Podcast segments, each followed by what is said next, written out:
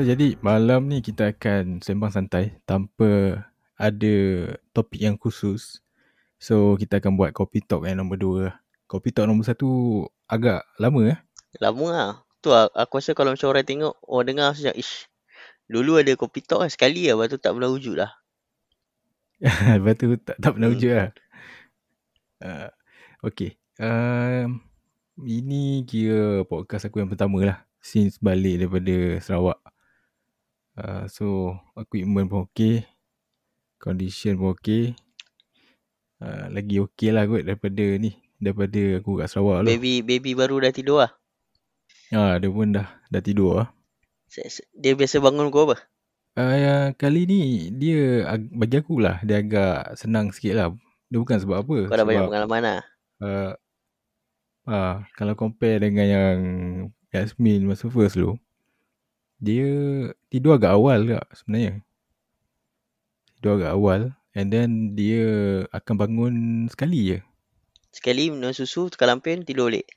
Yes. Dia akan tidur balik sampai pukul uh, 6, 7 macam tu. Awal lagi dia... Dia, dia itu kuning tak? Ah itu kuning kat struggle kat aku. So okey lah kuning dia tapi ah tapi tak adalah orang kata masa apa terlalu tinggi kan. Cuma awal-awal tu je kena bawah lampu lah. Oh ya ke?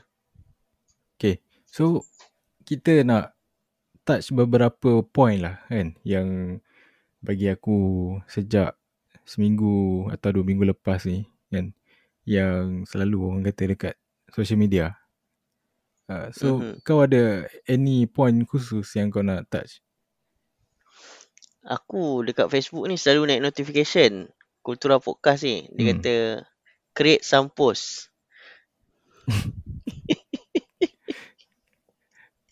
It, itu tak payahlah sembang kan. benda lain lah, benda lain. Benda lain eh? Benda Hmm. lain lah. Aku tengok sekarang ni ah biasanya banyak orang komplain lah. Apa? Useless lockdown. Oh, okay. Useless lockdown lah. Uh, ini pun memang ada dalam aku punya point jugalah. Uh, kita cerita pasal situasi COVID di Malaysia dulu lah. Eh. Di Sarawak macam mana? Di Sarawak. Okey tak? Sarawak eh. Okay. Sarawak kan, uh, dia agak menarik bagi aku sebenarnya. Kau bukan itu kata kau nak cerita macam apa? Uh, kau punya pengalaman. Pengalaman, kuarantin. Ha. Kau mula dengan yang tu dulu. Pengalaman kuarantin kau macam mana? Ah, sampai hari ni pun ada juga yang masih ya, tanya-tanya aku kan. Uh, macam mana prosedur nak balik ke Sarawak. Sebab mungkin dia orang kena travel atas beberapa alasan yang yang kukuh lah kan. Uh, so jadi dia orang nak tahu macam mana proses uh, kuarantin 14 hari kat Sarawak tu. So basically uh, untuk masuk Sarawak kau kena sediakan uh, kau kena buat check dulu tau. Kau kena buat swab test dulu kat sini. And then uh, lepas tu baru kau boleh fly. Swab test tu pun valid selama 3 hari je. Uh, ini yang jadi masalah ni yang aku cerita dulu. Bila kau buat swab test and then tiba-tiba flight suka-suka cancel last minute and postpone. Jadi kau punya swab test tu dah tak valid. Flight flight flight apa ni? Tak tak boleh tak tak boleh ni lah. Tak boleh sebut lah flight apa. Apa tak boleh pula? Sebut ke Malaysia Airlines. So jadi masa aku sampai kat airport tu dia sepanjang PKP ni kan dia tak ada direct flight. So jadi sepatutnya ada direct flight daripada Penang ke Kuching. So jadi sekarang dia divert semua pergi KL. So masa aku sampai kat KL aku kena stay semalam lah dekat airport tu. And then esoknya tu baru aku fly ke Kuching. So jadi bila aku sampai kat Kuching ni aku tengok quite ramai juga yang dah sampai port semua tapi bila dia nak apa check in luggage tu dia tak lepas. Sebab uh, pegawai-pegawai tu dia dah minta siap-siap uh, swab test report uh, SDMC punya application and then kau punya several other documentation lah. So dia yang penting dua benda je. Uh, swab test ni dengan SDMC. So bila kau dah buat swab test dah complete semua kan. So kau akan sampai dekat uh, Kuching. So kau touchdown dia uh, kau akan di swab lagi sekali. Second time lah. Ah, second time. Swab test yang kali pertama tu kau kena bayar sendiri kan? Ah, bayar sendiri. S- Swab test kali kedua? Ah, kali kedua, kalau misal kata macam aku, kes aku spouse is uh, Sarawak. So, jadi aku tak payah bayar. Kalau kau memang orang Semenanjung, ah, memang kau kena akan bayar bear the cost 100%. Okay. Faham? Kira dua kali lah kau kena bayar swab test. Ah, tak, tak. Masa yang daripada sini, daripada Semenanjung ni, ah, swab test tu aku bayar. Sampai di Kuching, swab test tu free. Sebab status uh, spouse aku, wife aku adalah orang Sarawak. Oh, okay. Ha. Okay, so aku aku free. Anak aku free, uh, wife aku pun free. Sebelum tu, aku ada gak research kan. Dia kata untuk uh, Semenanjung, orang Semenanjung lah, IC bukan orang Sarawak kena bayar. So, jadi aku expect aku kena bayar lah.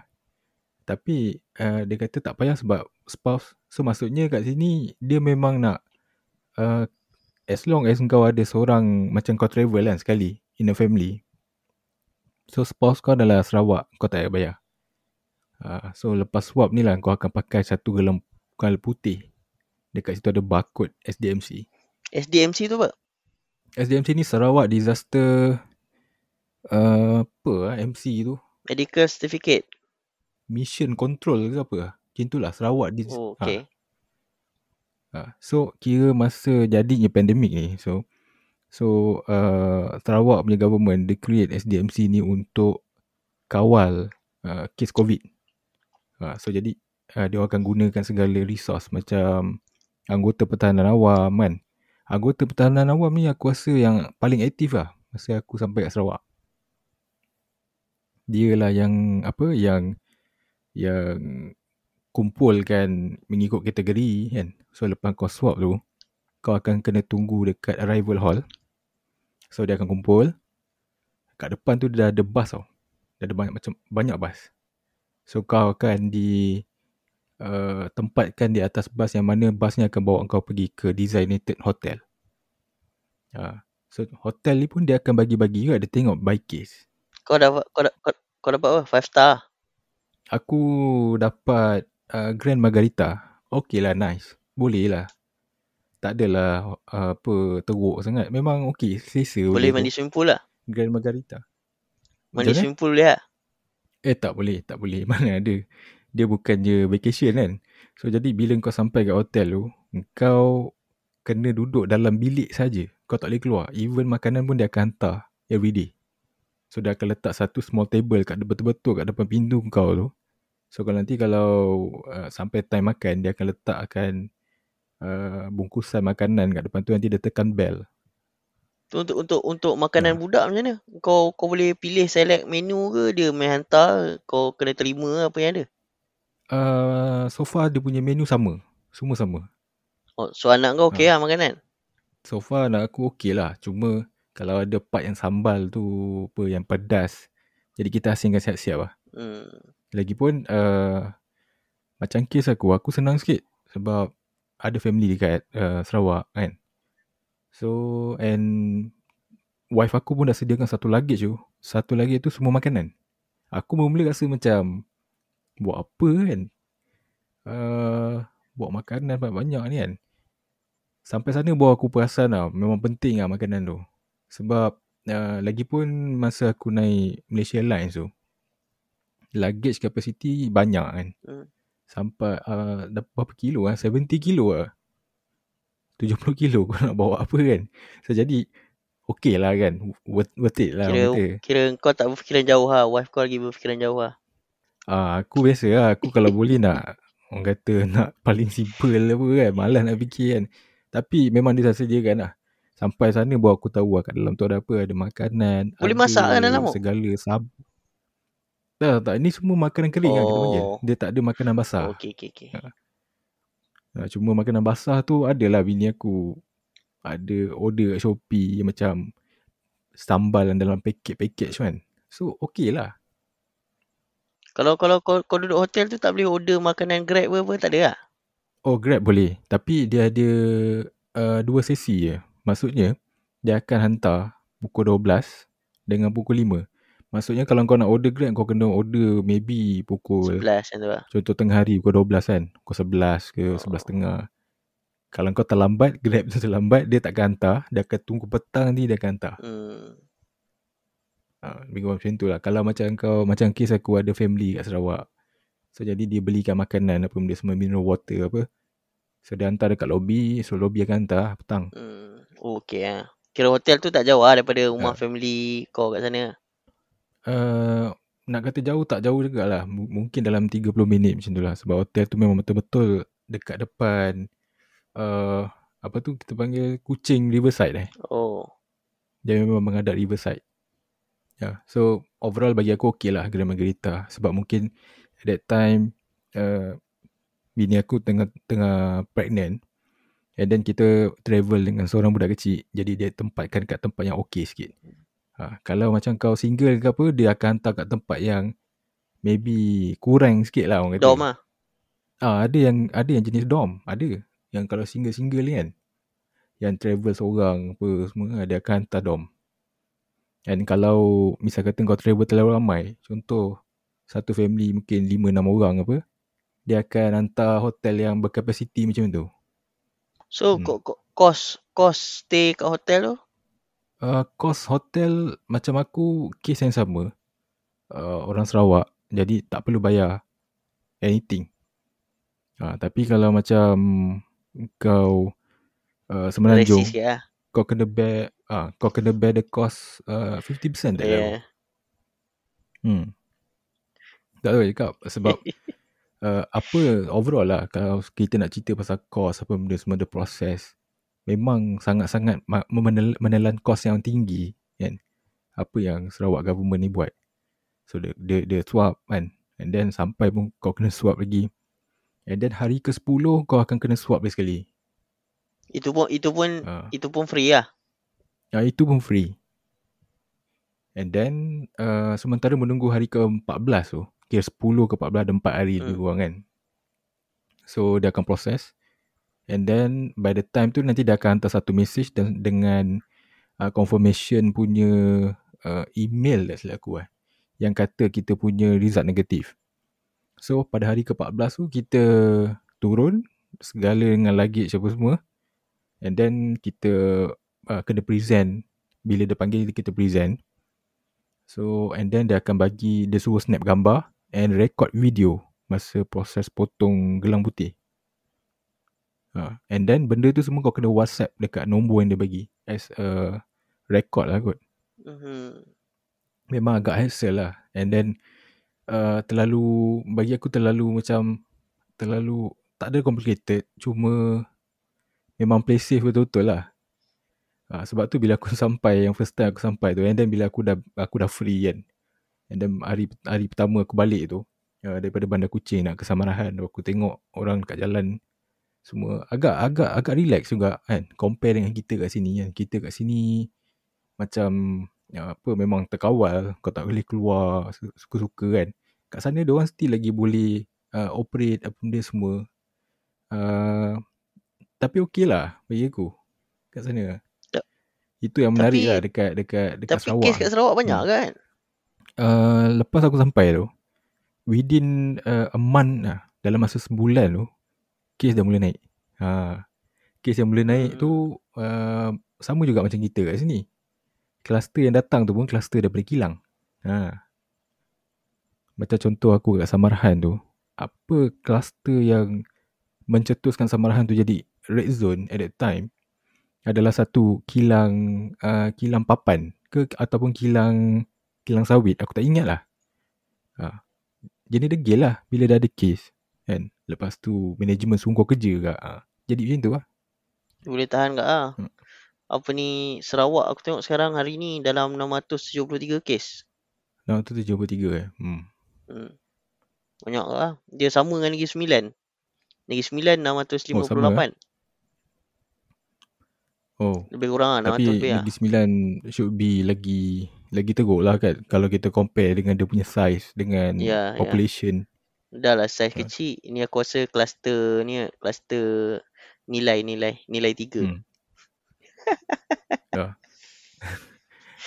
Tapi uh, masa aku kat sana kan ada keluar news yang kata Chief Minister Sarawak kan uh, apa uh, nak dapatkan Pfizer untuk uh, rakyat Sarawak. So, yang tu aku tak berapa sure tapi memang adalah usaha untuk dapatkan uh, vaksin untuk rakyat Sarawak. So sekarang ni at the moment dekat Sarawak dia orang dah agak relax sebenarnya. Bukan bukan kata makna kata relax tak ada vaksin, tak ada orang datang ke apa. Maksudnya supply dia steady. So kalau dia nak roll out dekat orang-orang dia pun kan, kira banyak lah boleh vaksin per day. Dan sampai sekarang pun dia orang mampu kan untuk panggil contoh lah macam uh, macam kes uh, yang aku kenal lah kan wife dia ada vaksin kan? And then uh, wife dia bila balik dia bagi tahu husband dia, dia kata orang kat sana kata kalau free kan?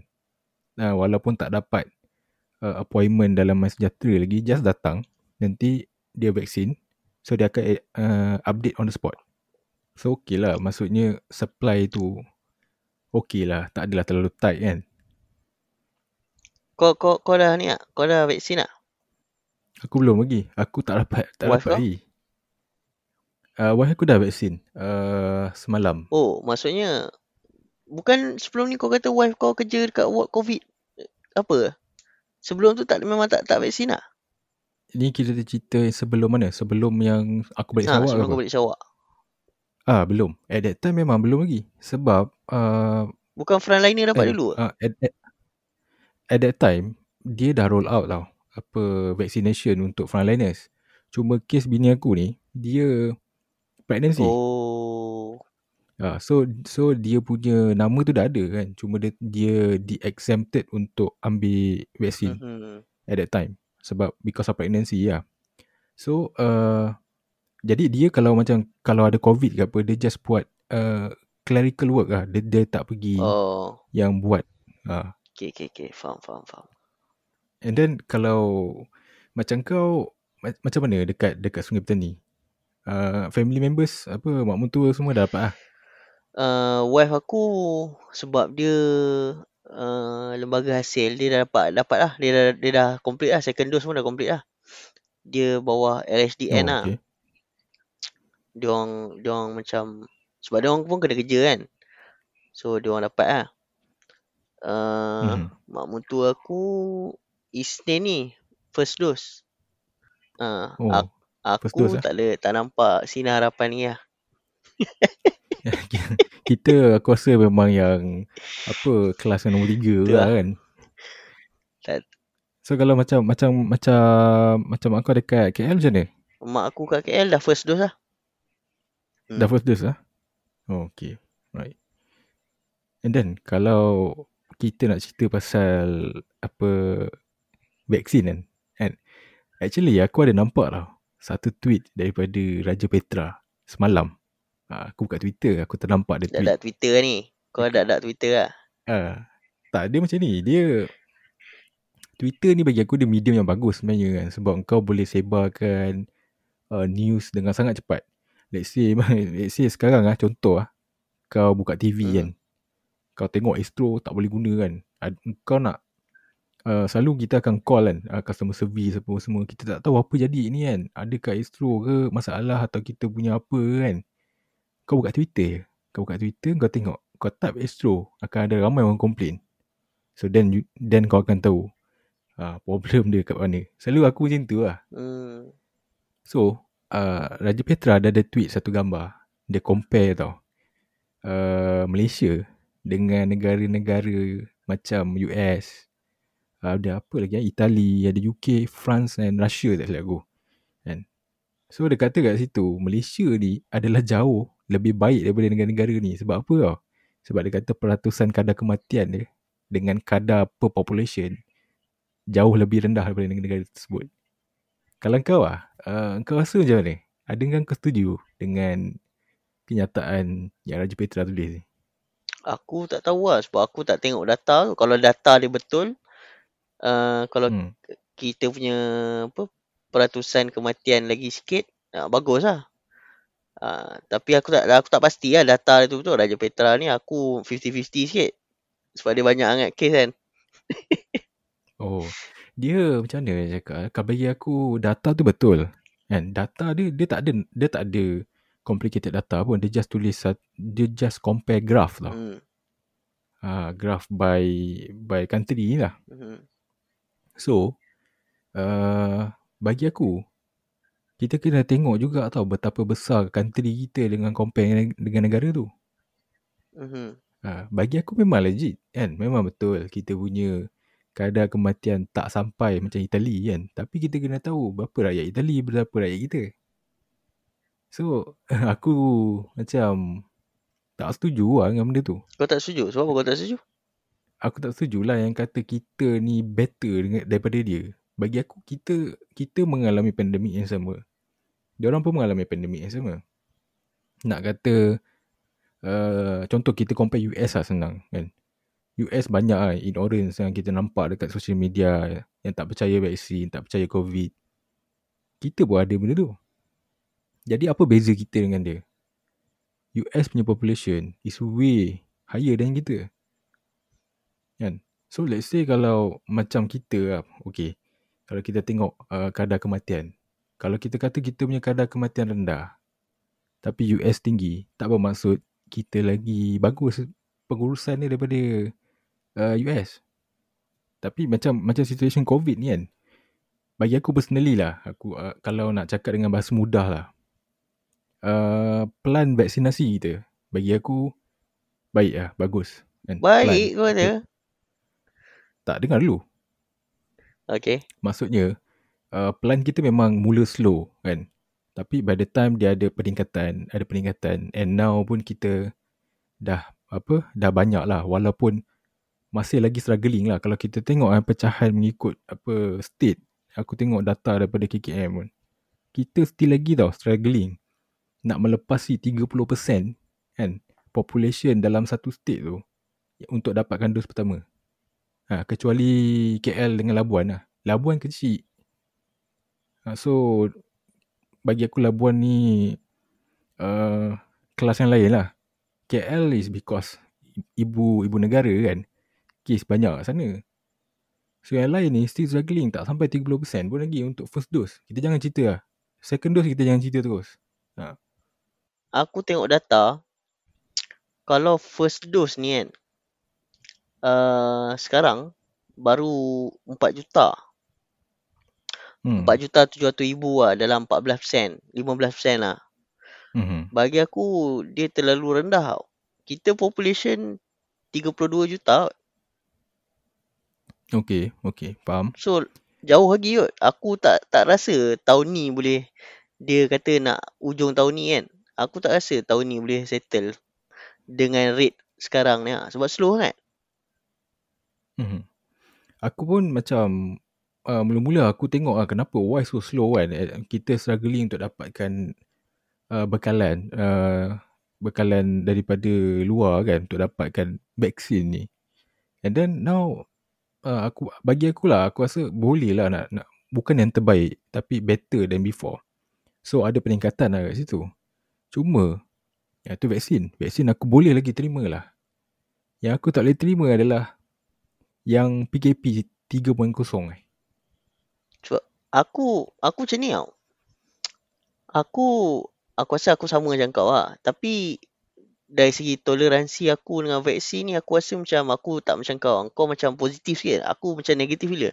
Sebab aku rasa tapi tak adalah aku salahkan kerajaan Malaysia. Aku rasa masalah vaksin ni sebab masalah monopoli lah. Kalau kau tengok Hmm. negara-negara negara-negara yang kaya kan, US, apa uh, Europe, dia orang dapat banyak tau. Sebab tu dia orang boleh buka awal. Malaysia ni dapat berapa tak dapat semua pun daripada apa yang dia order. So dia banyak utamakan negara-negara ni tau sebab dia orang dia orang dia orang ada kuasa beli tau.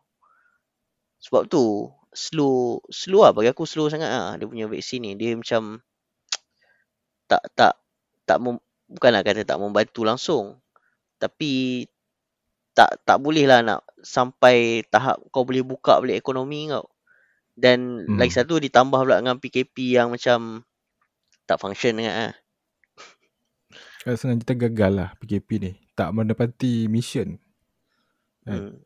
Uh, sebab tu uh, dalam minggu lepas atau minggu ni aku tak sure ada kenya- kenyataan yang dikeluarkan oleh KJ yang kata vaksin ni uh, macam mana nak kata dia kata Europe uh, yang uh, mengakibatkan plan vaksin diorang ni lambat.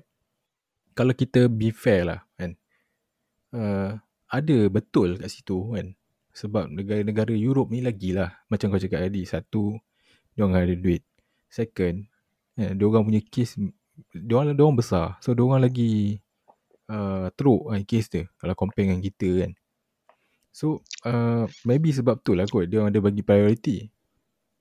Tak pasti ke lah. Tapi aku tak rasa sebab population dia bagi priority. Aku aku bagi aku sebab politik dengan enggak sebab duit ke lah. Hmm. Kalau Okey. kalau sebab population, baik bagi India lu. India lagi population lagi lagi banyak. Bangladesh je. Tapi kenapa Europe? Sebab aku rasa India eh. ha India teruk kot. Dah lah teruk population Ha. banyak. Sebab uh, tak silap aku, aku ada baca satu artikel. Tapi aku tak ingat. Aku tak tahu sama ada aku baca betul ke tak betul kan. Aku pun dah lupa.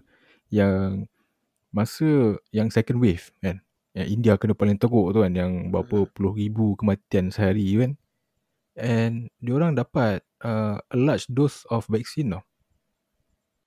Tapi India ni dia punya satu kelebihan dia, dia orang adalah manufacturer. Ah, Okay. dia dia uh, dia antara tempat yang vaksin ni dihasilkan lah, Mm-hmm. India. So dia ada kelebihan dekat situ lah walaupun dia ni tapi dia manufacturer. Uh, tak silap aku vaksin apa lah yang dibuat kat India.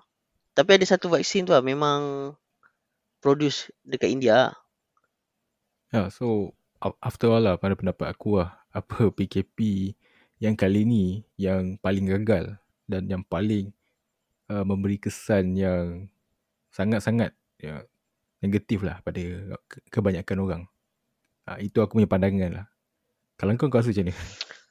Tu lah, aku rasa dia kena ulang balik yang macam first tu tau. Macam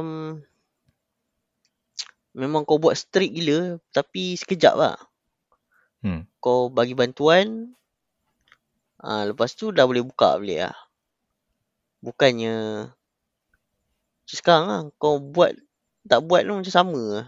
Aku tak nampak beza dia. Mungkin lah kau kurangkan sikit lah.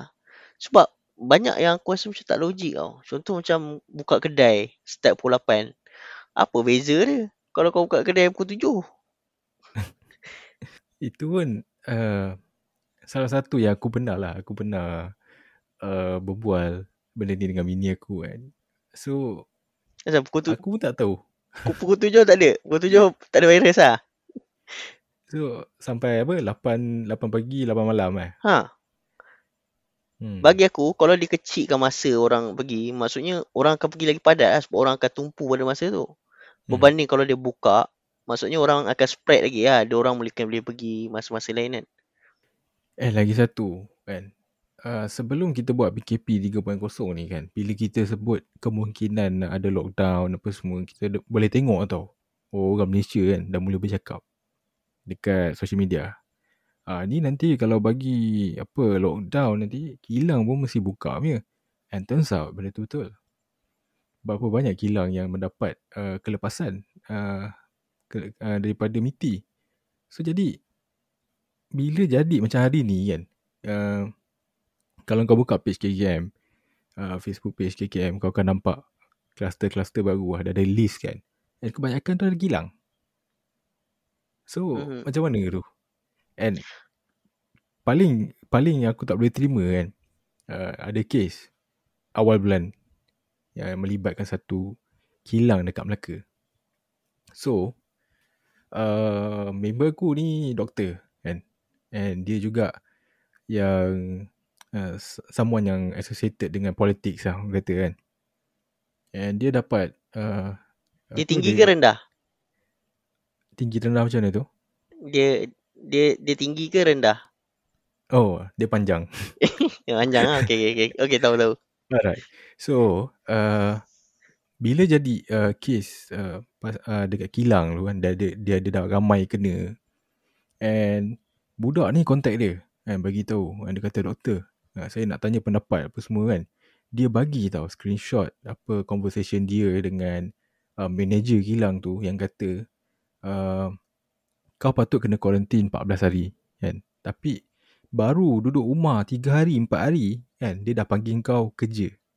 So budak ni tadi dia, dia kata lah kan Tapi KKM suruh saya quarantine 14 hari uh, Jadi bos dia kata tak apa you, you datang kan Nanti kita akan potong gelang uh, Kita dah KKM pun dah dah kata okey KKM Aku tak sure sama ada benda ni betul atau tak melibatkan KKM Sama ada dia bagi atau tak Ataupun ni mungkin dia main petik nama KKM uh, Itu aku tak tahulah kan Tapi yang pastinya Memang company ni dah pun menyalah uh, menyalahi undang-undang lah. And member aku tu pun dah buat report. So, tak tahu apa follow up. Tapi aku rasa kilang, dia kan Hmm. tengok tak dia kilang apa. Kalau kilang buat roti, bagi aku memang legit kena kena jalan. Tapi katalah kilang buat barang mainan contoh kan, ah, itu tak boleh lah. So, bagi aku kilang tu kena tengok kilang apa. Kalau kilang buat mi contoh, kena tak jalan? Tidak orang nak makan apa. Jadi, Ha, bagi aku kena tengok lah kilang-kilang apa. yang ini tak silap aku dia, dia business nature dia kilang manufacturing untuk elektronik. Ha, yes, itu, yes, semicon. Ha, itu mungkin kena tutup lah. Ha, Sebab tu tak semicon. essential bagi aku lah. Bagi aku lah. Tak, dia bukan macam ni tau. Dia case dalam case dia, dia bukannya kilang tu tutup kan. Kata, Oh, "Hang ni maksudnya kilang." orang orang Yes. yang orang yang ada kontak kena kerja macam tu. Yes. Dia punya kilang kan, dia macam ni, dia punya kilang kan dapat kelepasan kan, sebab semicon. Sebab kita dalam globally kita kekurangan semicon ni. Ha, shortage of the semiconductors. That is why PS5 pun tak dapat-dapat lagi. Ha, sebab Oh. benda ni lah. Kau dah order lah? Tak ada lah, aku tak order lah kan. Tapi benda ni uh, yang sebab masa yang okay, uh, menyempang sikit PS5 lah. Aku macam curious lah kenapa kali ni PS5 jadi macam terlalu hype kan. Apa uh, sebab demand dia terlalu tinggi and supply terlalu rendah. And aku ada baca pasal penyataan daripada ni lah. Uh, apa head of strategist uh, Sony dia kata real reason dia kenapa adalah sebab semiconductor. So PS5 yang dah di roll out ni pun dia akan uh, uh, yang dah di, roll out ni aku tak sure tapi yang baru ni dia akan upgrade lagi. Maksudnya aku tak tahulah mungkin dia pakai semicon yang tak apa-apa ke kan. Tak mendapati piawaian dia dia just keluarkan asal boleh ke aku pun tak tahu. Maksudnya rugi lah siapa beli awal-awal. Ah, rugi lah. Sebab that's why aku tengok orang dah ramai komplain ada masalah tu lah, masalah ni lah. Which is never happen. Kan? Mengikut pengalaman aku sendiri lah kan. Tak pernah jadi lah. Ah, Masalah-masalah yang dia orang kata ni. Okay. Balik pada kilang tadi. Kan? Kilang dia bukan tutup pun. Kan? Ada orang bekerja. Cuma kenapa nak uh, kacau pekerja yang kena kuarantin tu? Sebab dia kilang. Dia kilang ni, dia bukan satu uh, kau operate uh, semua kat sini. Dia ada team-team dia. Ada dia punya section by section kan. So kalau seorang positif dekat section tu, maybe section tu je lah yang kena kuarantin kan. Bukannya semua. And aku bila dapat tahu pasal nama kilang ni kan, aku teringat lah. Cousin aku actually, uh, dia salah seorang dekat kilang tu. Aku tanya dia betul ke? Dia sendiri pun kena. Oh ya? Uh, dia kata memang betul lah. Dia kena apa? Dia kena kerja? Ah, kena kerja. Ah, so memang benda tu legit lah. Bukan rekaan semata-mata lah. Tapi kalau kilang ni tutup, dia orang tak dibayar gaji lah. Uh, gaji eh. Ke gaji kena jalan tak? Eh tak tak. Gaji dia tak jalan lah. Hmm. Ha, itu itu masalah dia. Sebab kita faham. Pekerja kilang ni, kan contoh lah.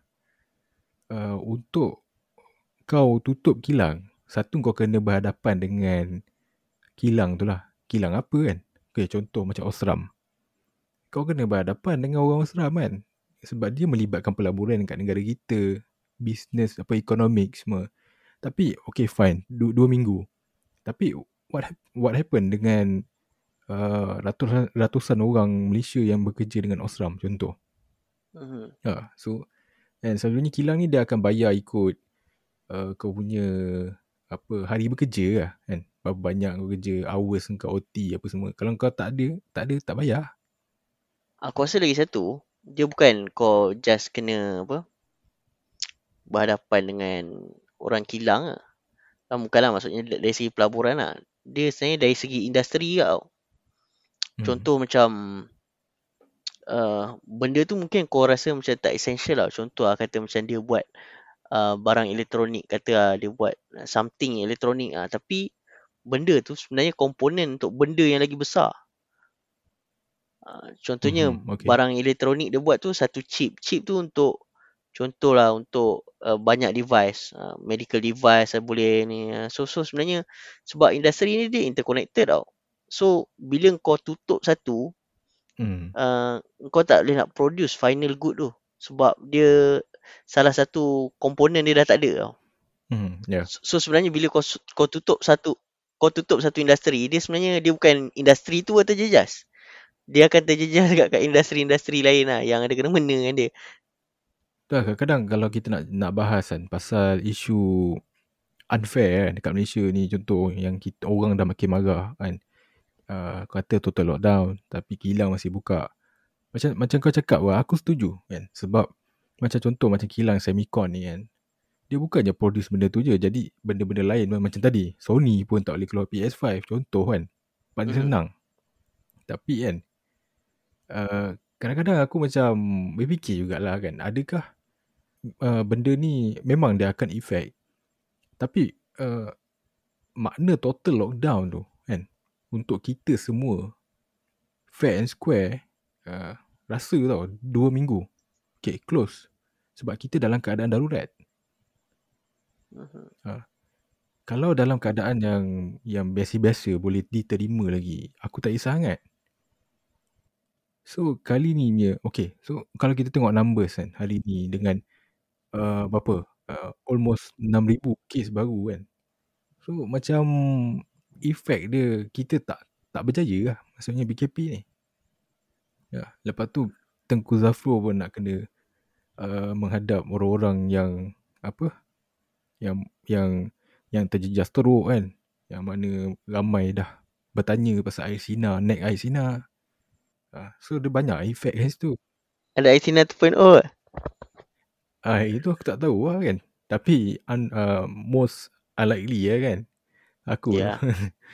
uh, Tapi aku tu lah aku rasa kalau kalau dia nak buat total lockdown dia kena bagi ni lah moratorium lepas tu bantuan hmm.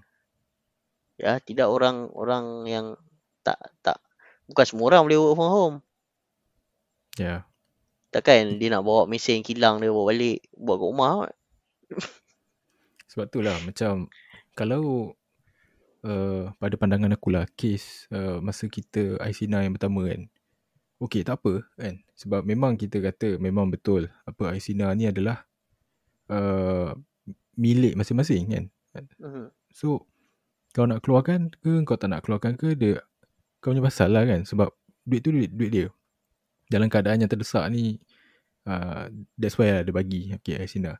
Tapi uh, kerajaan kena bagi aku dia kena cari alternatif lain yang lagi yang lagi ampuh lah yang boleh benefit kat semua orang and at the same time dia tak merugikan.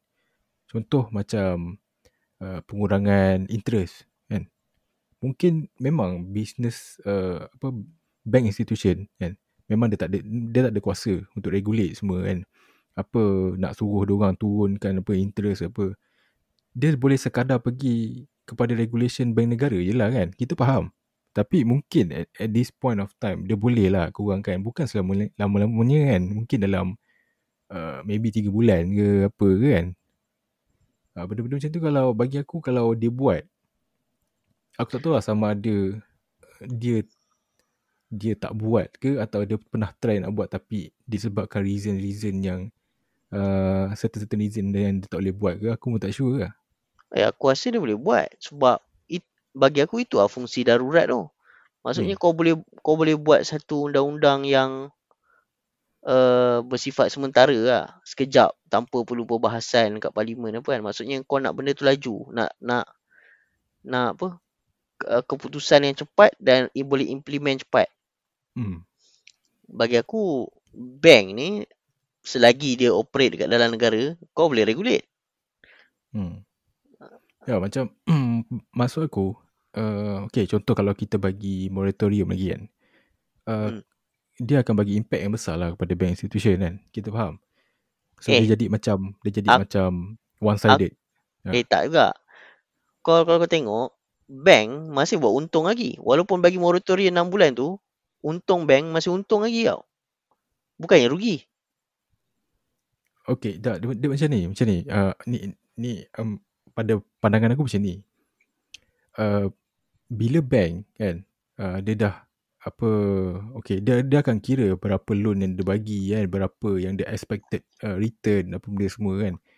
Uh, Hmm. ba- based on that kalau contoh kita bagi moratorium kepada uh, oh apa macam kepada orang ramai macam yang first kan. So mungkin benda dia akan better dia akan bagi uh, advantage kepada orang ramai. Tapi kepada side bank tu uh, macam aku orang biasa uh, aku memang suka lah kan. Aku peduli apa jadi kat bank. Tapi kalau let's say aku sebagai apa sebagai menteri kan kena tengok juga. Kena jaga juga institution bank ni. Sebab tu aku cakap aku lagi favor kepada interest pemotongan interest. Hmm, bagi aku tak. Sebab kalau kau potong interest, maksudnya kau potong untung dia. Tapi kalau kau buat moratorium, dia still kena bayar lagi. Dia bukan bila kau buat moratorium ni bukan maksudnya kau apa debt for debt forgiveness bukan maksudnya kau kau apa hapuskan hutang tu tak. Dia cuma tangguhkan je. Kau still kena bayar lagi. Cuma kau tangguhkan je. hmm hmm So so kalau macam kau kata potong interest tu maksudnya itu aku rasa itu lagi bank tak setuju sebab itu maksudnya kau potong keuntungan dia. Yang ini kau just tangguhkan je. Maksudnya dalam tempoh ni kau tak kutip. Ha, lepas tu kau sambung lah kutip. Mungkin oh kau adjust sikit dia punya dia punya apa? Uh, BLR ke apa kan untuk nak cover balik uh, tempoh yang kau uh, kau bagi moratorium tu. Sebab contoh macam kau Islamic punya Islamic punya apa? Finance kan. Uh, kau punya bayaran tak statik. hmm Uh, dia dia akan sentiasa berubah. Sebab aku aku sebab aku tak sebab aku buat uh, contoh aku beli rumah kan. Aku buat uh, Islamic punya financing kan dengan Maybank. Dia dia akan ni tau. Dal, tak silap aku dalam 6 bulan ke dia akan revise lah. Ada bulan yang dia turun ada ada ada bulan yang dia turun, ada bulan dia naik sikit, ada bulan dia turun. So makin lama kau bayar, dia dia akan makin turun makin turun makin turun lah. okay Hmm. So dia tak sama. So memang boleh berubah. So kalau dia bagi moratorium mungkin lepas tu mungkin dia akan naik sikit lagi lah. Ha, Kira lepas habis moratorium kau kena bayar lebih sikit lah daripada yang biasa. Kalau- kalau macam kalau macam pandangan aku lah kalau orang tanya aku apa yang uh, first choice aku adalah contoh macam satu loan tu kan uh, misal kata dia punya interest 5% kan. Uh, bagi potong mungkin jadi half ke kan? Ataupun bagi 2% dia kan? Wow, untuk selama-lamanya. Maksudnya for that loan particular loan. So bank win orang pun win. Faham tak? Ha. tapi tapi tapi bila fikir-fikir balik kan memang memang shock lah macam tu kan. So kau boleh reduce the loan kan. Tapi dia punya uh, short term effect tu tak ada lah untuk kau ya dalam Ha. keadaan covid ni kan. Ba- Bagi aku kalau kau potong macam tu dia macam tak serve purpose. Kau still kena bayar. Ma- Mas- masalah dia kalau kau buat lockdown orang tak ada duit nak bayar. Itu masalah dia. Bukan masalah orang nak bayar dia dia nak bayar interest ke dia nak bayar principal. Dia memang tak ada duit nak bayar. Interest pun tak ada Hmm. duit. Principal pun tak ada duit nak bayar. Uh, tu lah. Tu kalau untuk yang kes macam tu lah, kes yang teruk lah, yang tak ada source of income apa semua kan.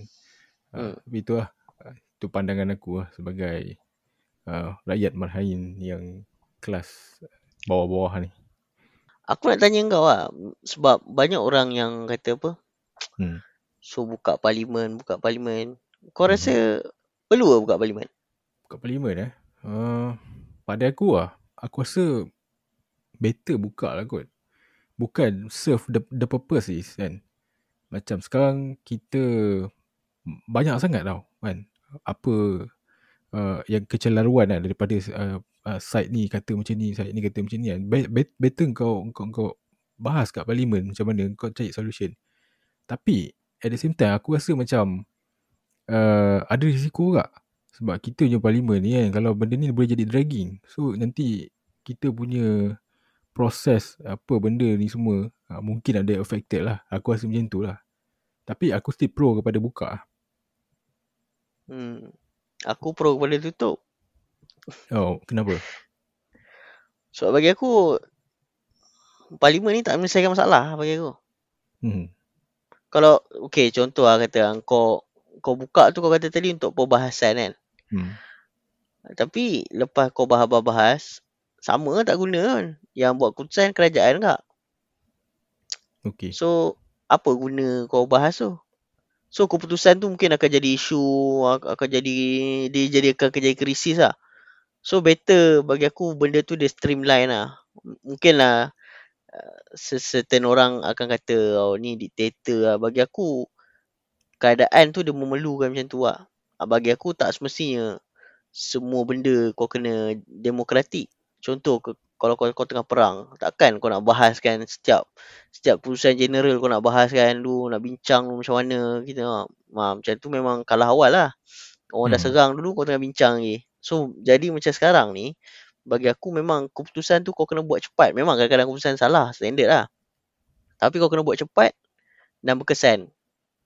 Ha, yang tu aku setuju, aku setuju kalau parlimen tak buka. Tapi yang aku tak setuju keputusan yang dia buat tak berkesan. Itu aku tak setuju. Ah, okay. So dia dia actually kan antara buka parlimen dengan tak buka parlimen ni dia umpama macam uh, ada dua kemungkinan dengan ada ada ada dua apa pro and cons lah senang kata kan. Kalau kau buka dia akan jadi macam tadi lah macam kau cakap kan. Dia, dia akan macam aku cakap ni dia akan jadi dragging nanti. Dia satu benda nanti akan dia drag lah drag drag drag nanti dia tak dapat solution juga. Kan? Berbanding dengan kalau kau darurat. Darurat maksud, maksudnya kerajaan sekarang dia ada power lah. Absolute power eh. Dia boleh buat kan tanpa bahas kat parlimen. Tapi ha, soal kompetensi dengan apa plan yang dia buat sekarang. Macam contoh tiga, apa PKP 3.0 ni lah. So that's why bila kita tengok kan contoh dekat opposition party ada juga yang dia tulis oh macam contoh uh, benda ni tak sepatutnya buat macam ni tapi patut dibuat macam ni kan. Ha, bila aku baca balik ada juga uh, logiknya jugalah kan. Tapi politician we know kan sometimes they talk more than they do kan. So aku nak tengok juga boleh ke tak nak buat benda macam ni. That is why we need a parliament. Uh, tapi aku tak percaya dua orang ni uh, boleh uh, selesaikan dekat dekat parlimen macam itu je. Dia akan dragging confirm. Tapi pasti aku pro pada buka lah. Sebab Bagi aku aku tak nampak beza dia. Kalau macam kata ada komplain dekat Facebook dia dengan dia komplain dekat parlimen. Sama. Uh, kerajaan yang dekat dalam darurat ni bukan nak terima pun. Jadi macam baik tak payah. Dia takkan mengubah apa-apa kan.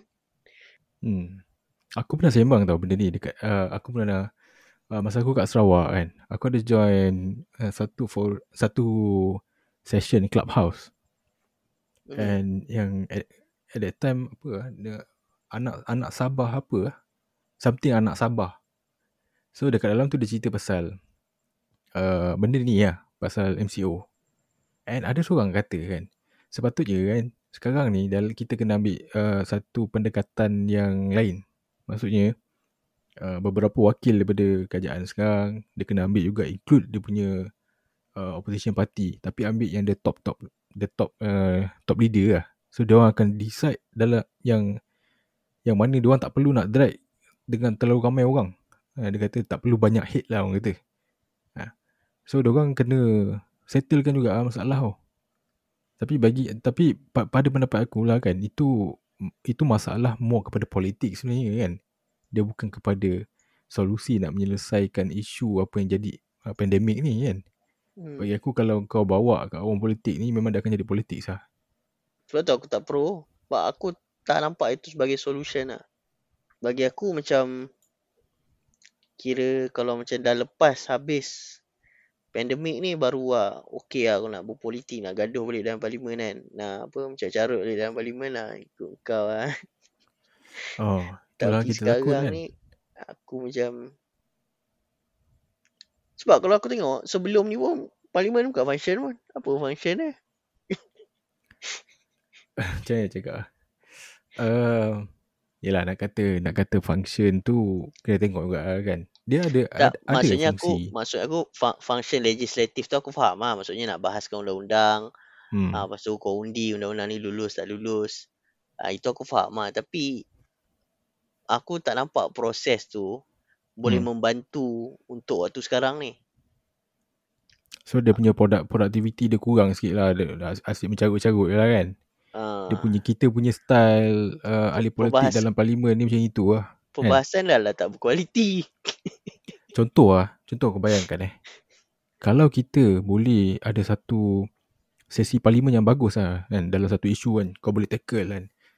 Uh, opposition uh, tak setuju. Okay macam mana. Dia kata macam ni lagi better. Macam ni lagi better.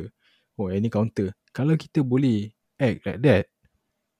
100% aku boleh letak better buka parlimen sekarang. Hmm. Ha.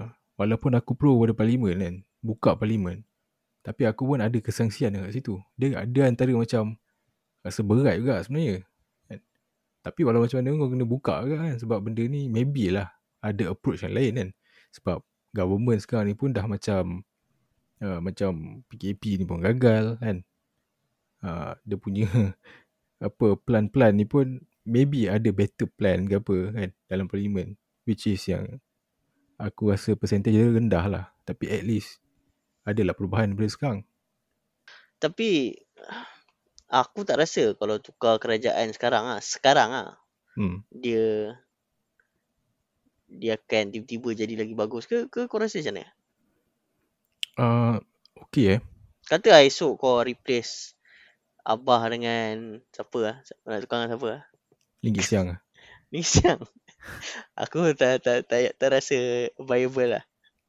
Hmm, siapa? Kau kau rasa kalau kalau kalau, kalau kau nak tukar, kau nak tukar siapa?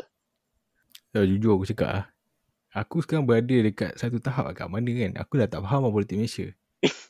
Contoh kan. Kalau contoh orang kata okay minggu depan kita akan buat uh, GE kan. Kita kena pergi mengundi je semua. Aku tu seriously aku tak tahu siapa nak undi kan. Aku cakap, aku kadang cakap kat bini aku lah, lepas ni kita undi je parti sosialis lah. Ha, itu aku setuju. Ha, kita dah tak ada ni tau.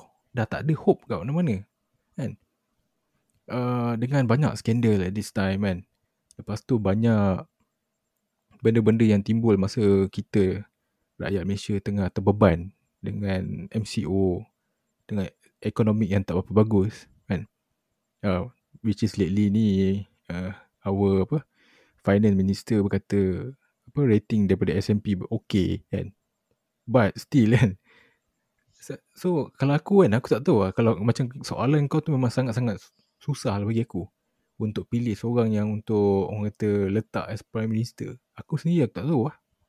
Bagi aku lah kalau kalau kalau betul nak tukar pun lah aku aku rasa better letak someone yang non political lah untuk selesaikan benda ni.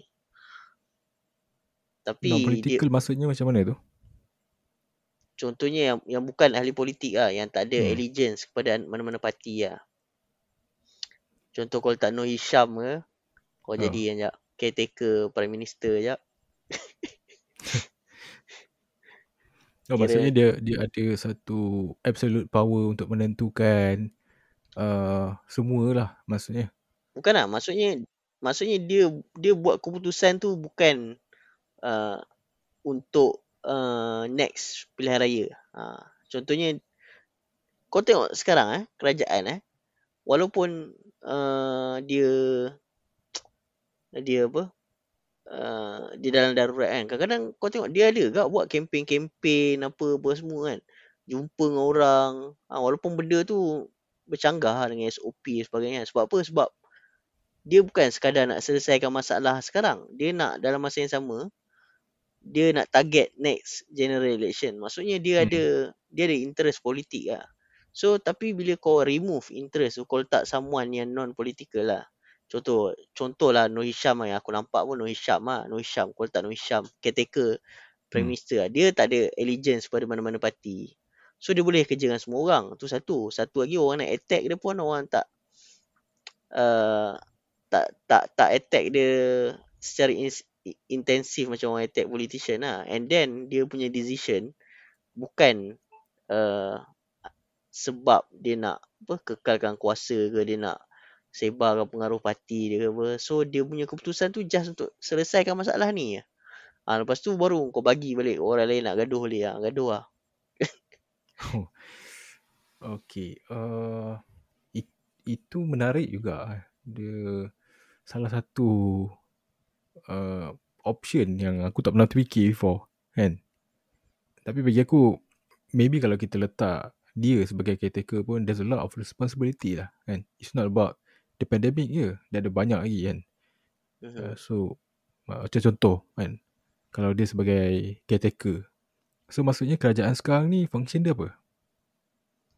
Kerajaan sekarang dia function dia fokus untuk ni lah. Untuk turunkan kes sampai betul-betul turun. Oh, And so then- maksudnya dia dia dia still boleh in charge benda lain lah. Dia dia still ada dia punya dia punya jawatan kuasa untuk jaga Hmm. ekonomi ke apa. Itu still ada lah. Tapi macam ni lah. Contohnya macam ni lah. Okay. Mungkin untuk sebulan pertama ni kau bagi Nur Hisham lah. Ha, Nur Hisham selesaikan dulu masalah COVID ni. So so so kalau Miti Miti buat hal kau potong terus Miti tu. Kau potong dengan dia punya kepala Miti sekali. Uh, bila tapi bila dah settle ni okey. Okey sekarang COVID dah settle. Sekarang baru Hmm. bahagian ekonomi. Kau nak settlekan ekonomi lah. Okey sekarang kau boleh turunkan Nur Hisham ni. Kau letak lah Zafrul lah mungkin lah. Zafrul pun tak ada political allegiance kan. Konon lah. Okay. So Zafrul settlekan dulu 3-4 bulan untuk ekonomi. Ha, lepas tu baru gaduh balik. Uh, okay. Alright. So macam ma- macam yang kau cakap tadi lah. Yang macam kalau kau contoh kita naikkan Hisham kan. Untuk selesaikan masalah pandemik ni kan. Kita kena tahu um, apa the boundary dia punya power yang melibatkan sejauh mana kan. Sejauh mana jurisdiction dia. Ki- ki- Kita tak tak clear lah. So maybe kalau betul dia buat. Dia adalah satu langkah yang yang, yang benda yang baru lah jadi kat Malaysia ni. Yeah, which is kita tak pernah ada pengalaman before kan. And so far kalau tak tahu lah. Aku, aku, aku rasa pun benda tu boleh lah kan. Tapi macam too good to be true juga kan. Kalau boleh, kalau dia nak buat pun aku tak aku tak rasa benda ni dia ada efek tapi aku tak rasa lah total total yang okay lah kot. Aku rasa memang kita kena cuba perkara yang baru. Sebab kita sekarang ada masalah baru. Bukan masalah Hmm, lama. Hmm. So jadi bagi aku solution dia kena solution yang baru lah. Bukan solution yang lama lah. Kau kalau solution lama kau jadi macam sekarang lah. Kau just recycle balik benda-benda yang ada. Dan dia tak membantu apa lah. Dia akan jadi benda yang sama lah. I see. Alright. Uh, tu lah. Tu kalau macam benda dia ada efek lah. Dia, dia, dia, dia bagi aku kalau kalau dia, dia ada um, efek yang uh, micro-micro yang kita tak nampak lah kan. Kalau kita decide untuk naikkan satu ca- caretaker. Contoh macam uh, macam Hisham contohnya kan. So aku tak tahu lah sama ada benda ni uh, worth to to point out at this point of time. Kan? Maybe benda ni dia akan effect juga dekat uh, pandangan negara luar kat kita. So dia punya economics, dia punya pelaburan semua. Kan? Sebab kita pun sekarang dalam keadaan yang struggling. Tapi okey lah aku aku suka ke idea tu kan. Boleh juga lah. Kan? Hmm. Sebab dari, daripada kau tak ada idea nak letak siapa kan. kan? Tak, yang Nur Hisham tu aku punya cadangan je. Boleh lah nak letak orang lain yang siapa yang ada yang kau nampak berkaliber sikit. Kaliber lah. Rafizi Ramli lah. Boleh, tu berkaliber. Kena pujuk sikit lah. Tak, bukan. Dia okey. Rafizi okey kan. Tu lah. Cuma buat set loss lah. Tak apalah. Kita dah berapa lama ya sembang lah. Agak rasa macam oh dah satu jam lah. Kau bukan Ah, isu-isu eh. lain ya? Kau ada dengar baru-baru ni? Uh, cerita pasal Hisham aku teringat pasal yang pasal Universiti Mesir digugurkan tu. Oh, ha, ada. Oh, tu lah. Dia masa yang baru-baru keluar kan. Tak silap aku dah ada bawa keluar satu list tau. Bukan universiti kat Egypt ke ada island kan. Ada uh, kat mana lagi lah. Uh, macam tu lah. Wales ke apa entah. Uh, so orang apa di dalam at, at that time lah. orang dalam perbincangan sama ada uh, untuk di stay ke atau digugurkan daripada senarai akta perubatan. And then uh, so far aku dengar yang tujuh kan confirm lah. Tujuh universiti termasuk universiti bini aku. Ini kau uh, universiti apa? Ah Mansurah. Mansurah. Mansurah Mesir. Okay. Ha, tu orang ramai lah orang protes Se- sebab kan. Tapi dia macam ini tau. Uh, dia bukan bermaksud kan universiti ni memang kita tak boleh pilih lagi dah and universiti ni tidak lagi di recognize di Malaysia bukan macam tu. Uh, dia macam dekat sini orang salah faham. Dia bila Mesir kan tak aku tak tahu kenapa tiba-tiba dia kurangkan tau jangka masa study tu daripada 6 tahun jadi 5 tahun. Okay. Sebelum ni, dia orang buat preparation sekejap ke 3 bulan macam tu kan. 3 bulan. So dia orang akan terus pergi kat sana, dia orang akan sampai 6 tahun habis. So lepas ni dia orang nak buat dia orang pergi sana 5 tahun je.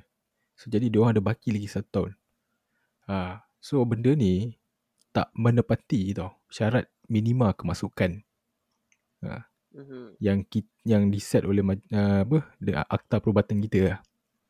Uh, so apa Okay. yang dia kata boleh nak pergi uh, universiti yang dia orang dah listkan ni tapi kau kena at least ada syarat kelayakan lah. Contoh macam uh, minimum matriculation asasi ataupun pre-U macam tu je. Mhm. aku tengok juga alasan apa kan. Dia Isyam kata uh, kebelakangan ni bukan kebelakangan ni at, uh, apa macam setahun dua tahun kebelakangan ni lah kot dia kata. Uh, banyak houseman yang tak uh, Tak kata macam mana sorry Tak tak kompeten. yes tak competent uh, banyak yang tak boleh buat kerja lah orang kata Mhm. tu je Tak bagi ni gaji kontrak pun tak ada. ah tu lah aku kadang kesian kat kau tengok kan Siapa yang siapa nak kerja jadi hamba? Oh, cerita Kata pasal perubatan kak. cerita pasal perubatan. Kau tengok itu. Yang kes budak tu. Uh, apa dah ada tulis kat social media lah. Dia, dia rasa macam bengang lah kan. Nama Mhm. dia dah kena panggil kan. Tapi sampai sampai-sampai sana. Uh, nama dia tak ada. Dia dah kena panggil. Budak tu tak salah aku dia kena panggil tau. Uh, kat mana lah. Sabah ke apa lah. Dia kata kawan-kawan dia ada lah. Pergi kat Sabah, Sarawak. Jadi bila nama kau dah dipanggil melapor diri, kau of course dah sediakan semua kan, rumah apa benda semua kan. Mhm. Tapi tiba-tiba uh, lagi kurang daripada seminggu eh, kau nak kena panggil ni, nak nak, nak lapor diri, uh, tiba-tiba nama kau tak ada dalam sistem. Bila kau check memang tak ada. Ya, bila-bila kau call apa semua memang nama kau tak ada lah. So bagi aku memang tak patut lah macam tu kan. Tapi tapi bila nama dia dipanggil tu mesti apa dia dia bagi surat ke apa ke. Takkan tak ada kan? Dia orang ada ni, dia orang ada sistem database apa entah nama database tu. So maksudnya kau boleh check tau. Kau masukkan nombor IC kau. Uh, kau boleh check nama kau melapor diri kat mana. In- ini se- seingat aku lah masa yang bini aku buat dulu. Uh, dia, dia ada satu portal ni dia masuk. So uh, untuk kes budak ni nama dia dah keluar. Okay, apa hospital mana tau. So dia dah prepare lah. Okay, contoh dia dapat hospital Kelantan. Dia orang Johor contohnya. Of course kau dah kena cari kan rumah sewa kat Kelantan. Apa uh, macam kalau kau dapat dekat Sabah kau, kau post apa kau cater kau macam tu. Uh, jadi bud- yang kes budak ni lagi 4 hari tak silap aku. 4 hari lagi dia dah nak pergi lapor diri. Nama tak ada dia check dia check nama dia dalam sistem tak ada kosong. Lepas Ah. tu dia dia buat apa? Sudah tak dia nak buat apa dia boleh mengamuk kat social media je lah. Tak ah takkan dia tak pergi apa kontak KKM ke terangkan. dia dia dia, dia adalah contact kan. Uh, tapi uh, dia kurangkan kot uh, alasan dia tenaga kerja. Aku ah, Oh, aku, ah, maksudnya memang memang betul lah sebelum ni dia ada lepas tu dia kena buang macam tu. Hmm. Yes. Aku pun pening tau sebenarnya kan kita punya apa medical Malaysia ni tau. Kejap kata kau banyak orang. Kejap kau kata shortage of apa doktor. Aku pun pening. Nak dia nak mana satu pun aku dah tak, dah pening dah. Dia shortage of money ni ya. Ha. Macam tu je lah. Tu je lah kan. Tapi tak nak mengaku. Nak kata kekurangan orang tu aku rasa memang tak betul lah kan. Berapa banyak lagi Hmm. kan kita perlukan doktor-doktor untuk serve. Bagi aku kalau ramai, so kita boleh uh, apa uh, upgrade kita punya medical facility, mungkin tambah lagi ke apa. Yeah. Dia just cost je sebenarnya. Mhm. Hmm, tu lah. Tapi memang kesian lah. Dok- Doktor-doktor yang muda-muda ni kan, yang baru nak start kerja dengan status kontrak eh. Tu lah. Bukan hari tu aku ada baca dia orang nak buat mogok uh, sat, satu negara. Oh ada eh? Aku tak tahu. Tak silap aku lah. Dia orang nak buat ni strike kot. Doktor-doktor kontrak Oh. eh. Nak buat strike satu Hmm. negara. Tapi tak pasti lah. Sebab tengok tak masuk, tak masuk apa. Berita mainstream pun. Dia nak buat strike tu uh, sebab apa? Dia uh, ada uh, maksudnya reason apa yang dia pakai? Ya, kau kerja tapi tak ada benefit apa semua. Kau just status kontrak ke. Lepas tu kau sambung-sambung kontrak yang tu. Maksudnya tak ada masa depan lah. Dia ada macam macam kau government servant tapi without the benefit lah orang kata lah. Ha. Kau kerja lagi te, uh, macam macam kata kau masuk sama-sama tapi dia ni ada kontrak kau tak ada kontrak. Kau kerja sama lah semua tapi Hmm. ha gaji kau separuh, lepas tu tak ada benefit cuti pun semua tak ada, dia ada. So ma- macam Lepas tu setiap 6 bulan kau sambung lagi kontrak. Macam tu ke? Job, job apa job security tu tak ada orang kata lah. Ha. Tapi tak tahu lah sama ada kalau contoh kontrak aku tak tahu lah sama ada ada perubahan daripada segi tangga gaji ke tak. Tak pasti lah tangga gaji tapi dari segi benefit memang ada lah. Uh, benefit for sure. Uh, memang dia takkan ada tu lah. Ah, lagi satu aku dengar eh, wife aku beritahu lepas ni takkan ada skim uh, pension untuk uh, yang kontrak ni uh, ataupun yang yang the, the the next generation ni. Uh, itu aku tak berapa sure. Dia pun Hmm, tahu dia, daripada ya kawan-kawan dia apa, dia, KWSP lah? kontrak dia. Uh, ah, KWSP. Tak kau tanya kau tanya yang Hmm. yang aku wife aku atau apa yang Tak, maksudnya kan dia kata yang yang baru tak ada pencen. Maksudnya dia akan ada Ah, KWSP dia lah. KWSP macam biasa lah. Hmm. Sebab tu kalau uh, kalau aku lah uh, aku cakap kat dia kan. Dia sebenarnya macam ni kalau ada certain orang kan dalam government kan. Uh, dia tak kisah uh, bear dengan workload yang sama banyak dekat swasta. Sebab dia salah satu benefit yang yang bag, yang dia kejar adalah pencen daripada kerajaan. And kalau kau kerja uh, teruk macam kau kerja dekat hospital swasta kan kenapa kau nak kena kerja kat tempat yang bagi gaji satu per tiga daripada yang swasta bagi Mhm. ha, which is kau pun dah tak ada pension kau pun guna KWSP kalau kau dekat hospital swasta pun guna KWSP so dia dah tak ada different dekat situ lah Ya, dia tak ada sebab lah. Tak ada Hmm. compet- competitive edge lah. Kenapa orang Ya. nak masuk sini? So lepas ni tak tahu lah mungkin demand doktor-doktor dekat hospital swasta mungkin dah kurang lah kot. Sebab before ni kan ramai kan. Banyak kan orang scout, scout kan kat mana-mana kan. Ada keluar paper lah apalah. Hmm. Tapi aku rasa dia orang kena start dekat hospital kerajaan juga. Macam mana pun. Kau boleh ke kau buat houseman dekat swasta? Aku rasa tak boleh. Tak boleh. Dekat Malaysia kau kena start dekat uh, ni dulu. At least. Uh, kalau kau dah MO, kau boleh angkat kaki. Bila masa kau nak. Tu lah. Kena start dengan government dulu lah. Macam mana pun. Kena hadap lah. Ya. Tapi, tapi kena kena buat penerangan lah kat budak-budak yang nak masuk medik nanti. Jangan dah masuk medik baru. Oh menyesal lah apa. Hmm. Nak jaga anak ah Tak boleh lah. kau rasa kalau kalau aku ambil medik, sekarang okay tak? Kau ah. Ha. Aku tak, tak sesuai kau. Kau dengan sesuai. gaya hidup tak sihat. Ya. Minum Wanda kopi. Tak bersenam, tak boleh saya. Tak ada orang percaya dengan kau punya advice. Medical advice kau tak valid lah. Sebab kau sendiri, kau sendiri tak praktis.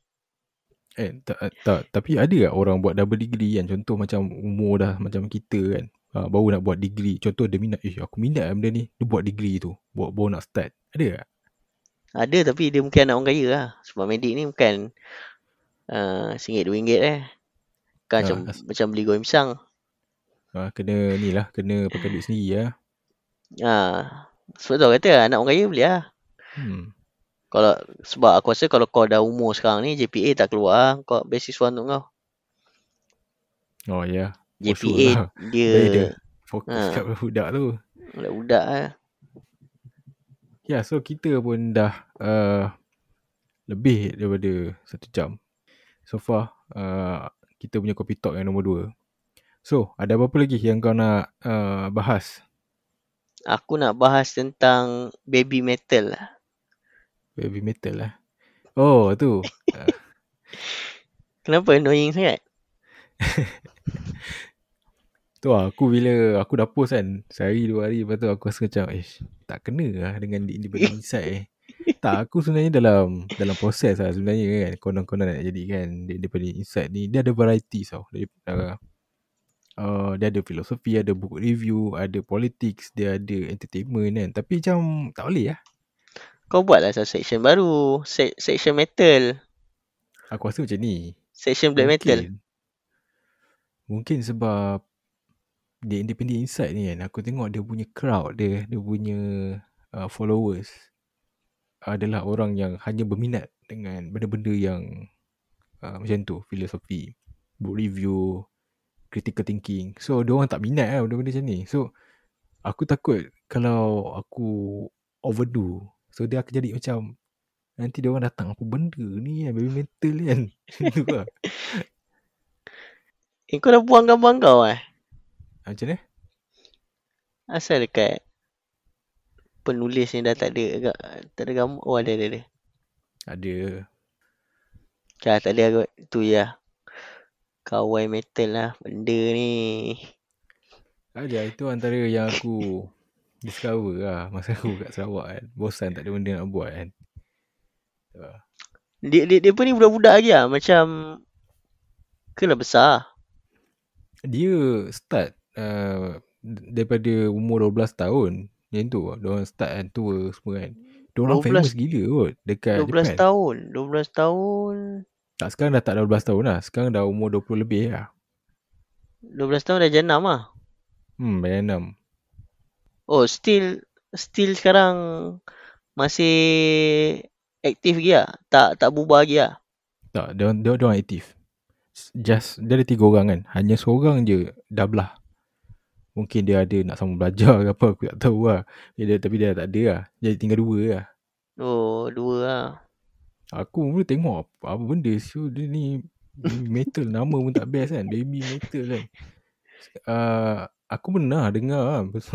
Apa dulu baby metal ni. Tapi aku tak ambil part pun. Sampai aku dengar apa. Uh, Bring Me The Horizon tu kan. So aku cakap siapa ni? Suara macam unik kan. Japan ni. Google punya Google. Lepas tu aku apa tengok-tengok kat YouTube. Oh dia punya hype dekat Japan eh. Memang power weh.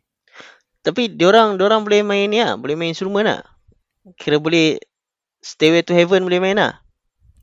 Tak, dia ni, dia macam macam nak kata, dia uh, asal dia daripada Japanese idol group. Idol group ni, dia macam sama macam K-pop, K-pop lah. Dia tak main instrumen. Oh. Dia nyanyi-nyanyi, dia dance, dance macam tu je lah. Tapi dia ada backup band. Maksudnya yang, yang main muzik tu orang lain. Oh. Uh, jadi yang main muzik yang uh, yang main muzik tu power. Uh, sebab tu dia ada macam combination of apa metallic tu dengan dia punya apa gaya-gaya Japanese idol tu lah. Lebih kurang lah. Hmm. Okay, okay, okay.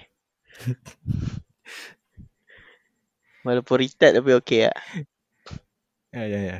Kan. Kau pergi tengok lah dia punya ni. Uh, famous tak famous? Uh, dia budak-budak lagi tau. Kan? Dia budak-budak lagi. Kau tengok set income dia berapa banyak. Tu lah. famous lah. Ha, income nak banyak. Buat benda-benda bodoh pun boleh jadi kaya.